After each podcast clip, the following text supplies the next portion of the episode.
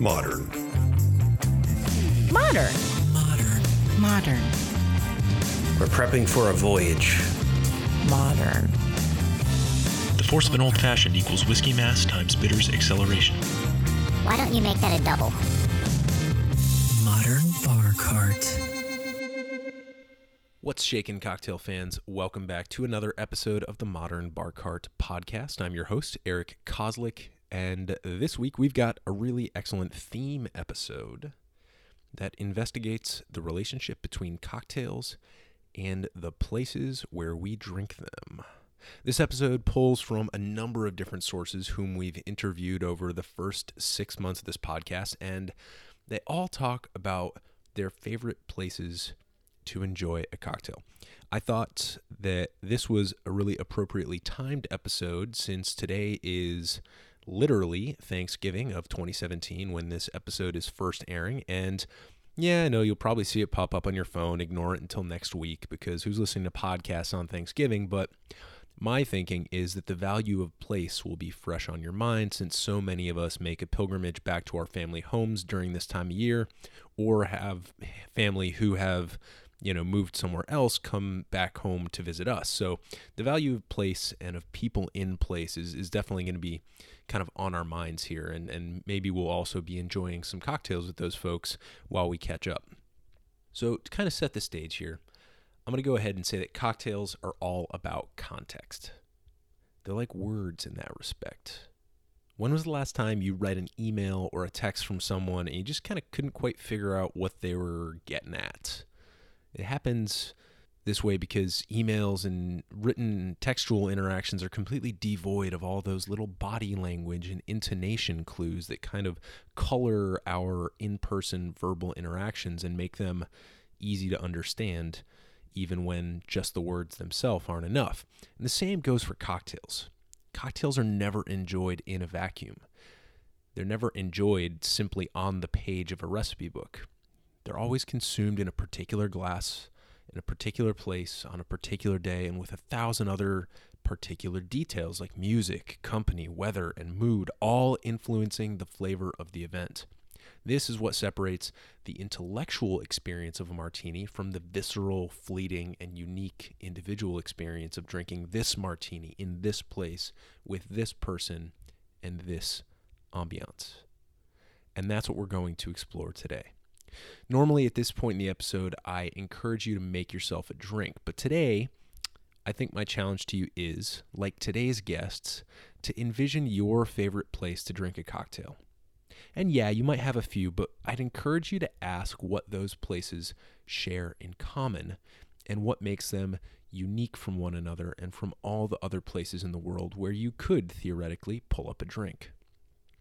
Today's guests are in no particular order. Charlie Berkinshaw of Element Shrub, Josh Wulf of the Wulf Cocktail Den, Maria Littlefield of the Owls Brew, which is a cocktail mixers company based in New York, Chris Kiertz from Socktails.co, Valerie Echeveste from Cocktails and Craft, and Alex Luboff of the Speaking Easy podcast. All these folks have really interesting takes on the relationship between cocktails and place, and so we're going to jump right in here with some opening thoughts from our friend Alex Luboff.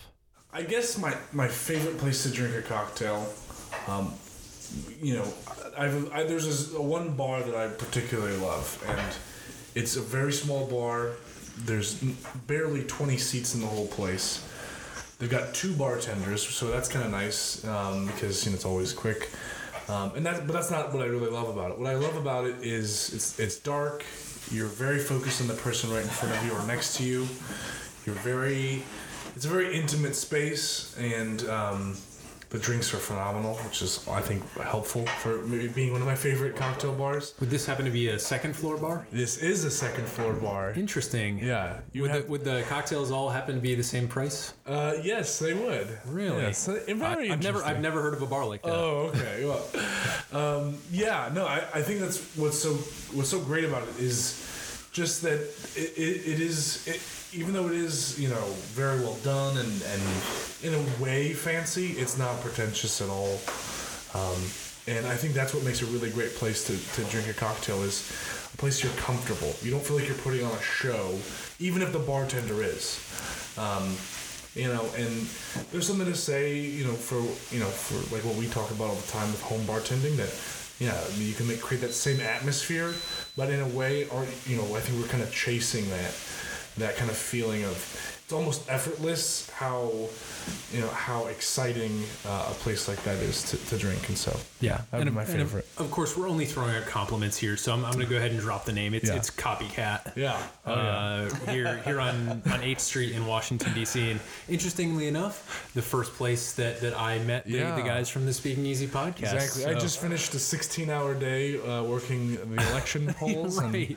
and I was I was delusional, and it was still relaxing and inviting, and the Yeah. food they have you know the little food, and it's just that to me, again, you know, it just they just bring so much, and and everything is just so well done. And again, it's not about them being super cool. It's about them just being a great place to hang out and, and talk to people around you. One of the things I like about Alex's take on a really excellent cocktail bar is the way that the place makes the interactions easier. There's this idea of alcohol as a quote unquote social lubricant, kind of helping people relax, have a good time. But I think the same could be said of a really excellent place to drink a cocktail. If the setting's right and the mood is intimate and relaxed, it's way easier to have those really genuine experiences with people you care about. That's kind of where that effortless feeling comes from that Alex was describing. Maria Littlefield also has some thoughts on what a really great intimate cocktail setting looks like. my favorite place to drink a cocktail really just generally is anywhere um, especially during the colder months anywhere that's like a little bit cozier. I love to like duck into small cocktail bars and hang out. But in particular I, there is one place right by my apartment. It's called um, the marlton hotel. And it's a little boutique ho- hotel in new york that um, is right by washington square park and they just have the coziest, most lovely atmosphere. There's a fireplace in the winter. Um, there's a little bar in the front and like big kind of like oversized stuffed chairs that you can kind of duck into with friends. Um, and they have an excellent cocktail menu. And I have to say that that is definitely my, my favorite place to duck in for a cocktail. It's pretty, it's dark, but it has like a really nice ambiance, a lot of candles lit. Um, and uh, the bartenders are always, you know, dressed to the nines and very professional. And uh, my favorite cocktail there is actually called the Greenwich Project, um, and it's uh, it's like a citrus bourbon cocktail. It's um, it's really tasty. It's it's bourbon and lemon and honey um, with some fresh herbs and things like that. So good for all seasons, if you ask me. yeah, absolutely. When I think of New York, I think of streets, busy streets with people walking by. Is this uh, the? You said it's the Marlton Hotel. it's called the Marlton Hotel. Yeah. Is this a place where you kind of go to kind of escape that for a little bit, or is this a place where you can kind of still engage with what's going on outside? It's definitely mellow. Um, uh, I think, as many New Yorkers will say, you try, you try to at all costs avoid the craziness of the crowds in New York. So this is um, it's really small. Um, it's it's on 8th Street, which is I mean it's a, it's res- like, there's stores and things, but it's much more residential area. It's not like a ton of high rises. This is mostly like brownstones. I think the hotel itself is only like five flights or something like that. So it's much more low key. Um, so I definitely go in to not be bombarded with crowds.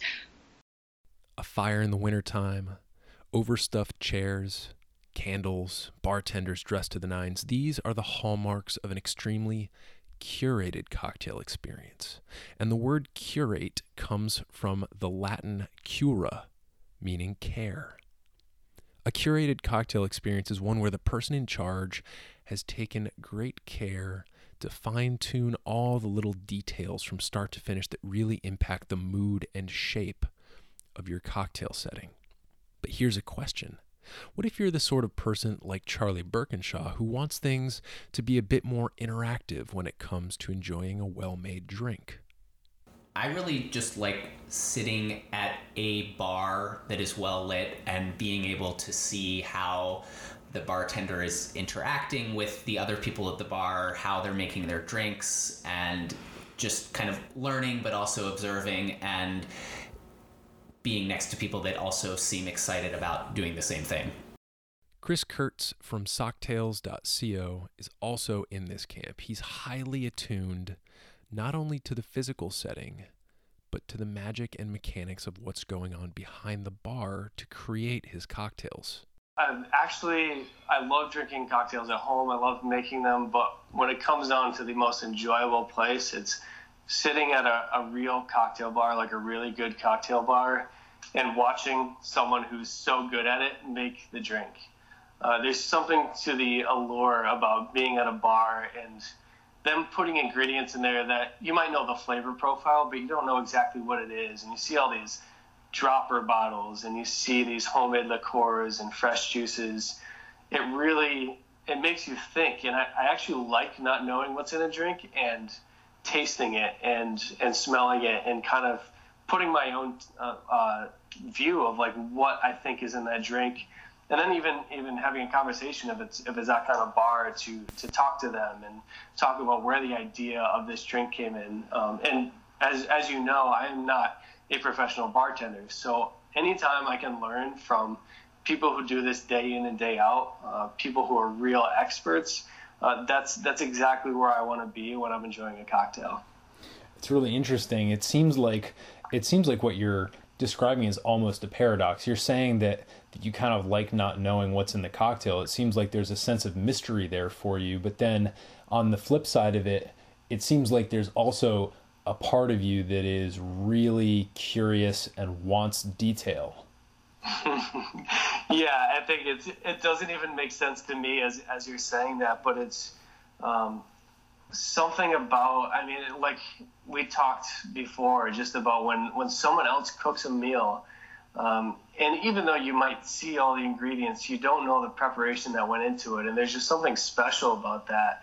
Uh, the, all the work that goes into that, and you're kind of the beneficiary of that. I just I appreciate that so much. And and of course, at the same time, using it as a learning experience uh, is it's just amazing to me.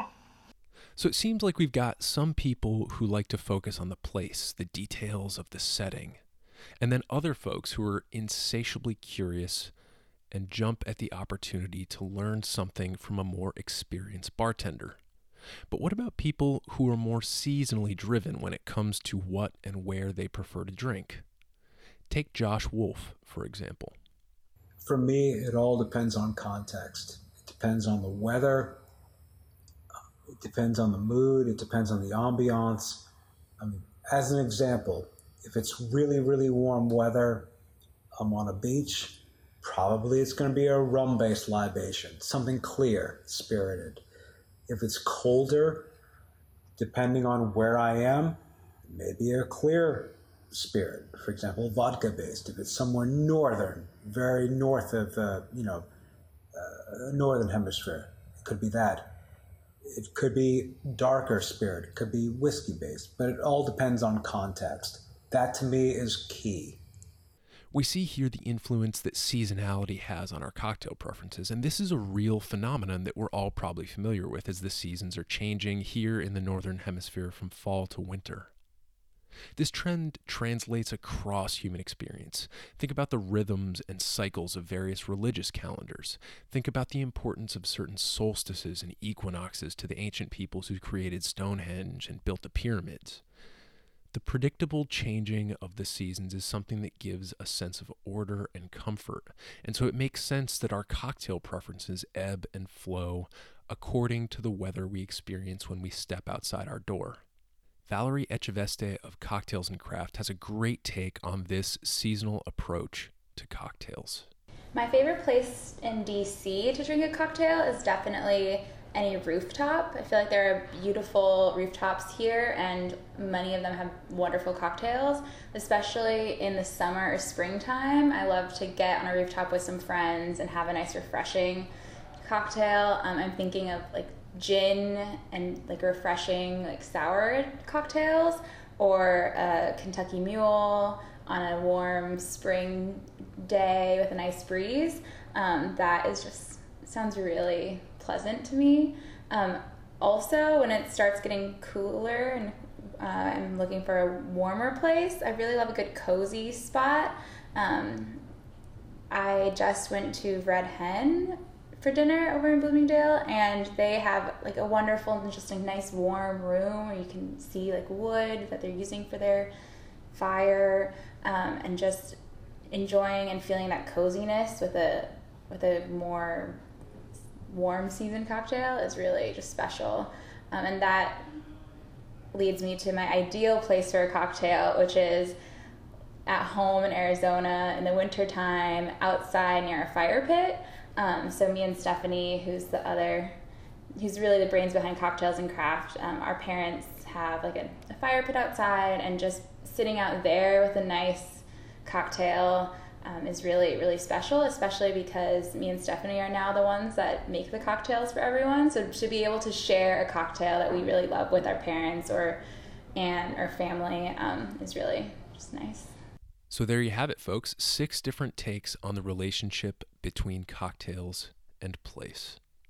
I'm going to wrap up this episode with a quirky little story about a sign I intend to hang in my own home bar when I'm at the point in my life when I can actually dedicate an entire room for that purpose.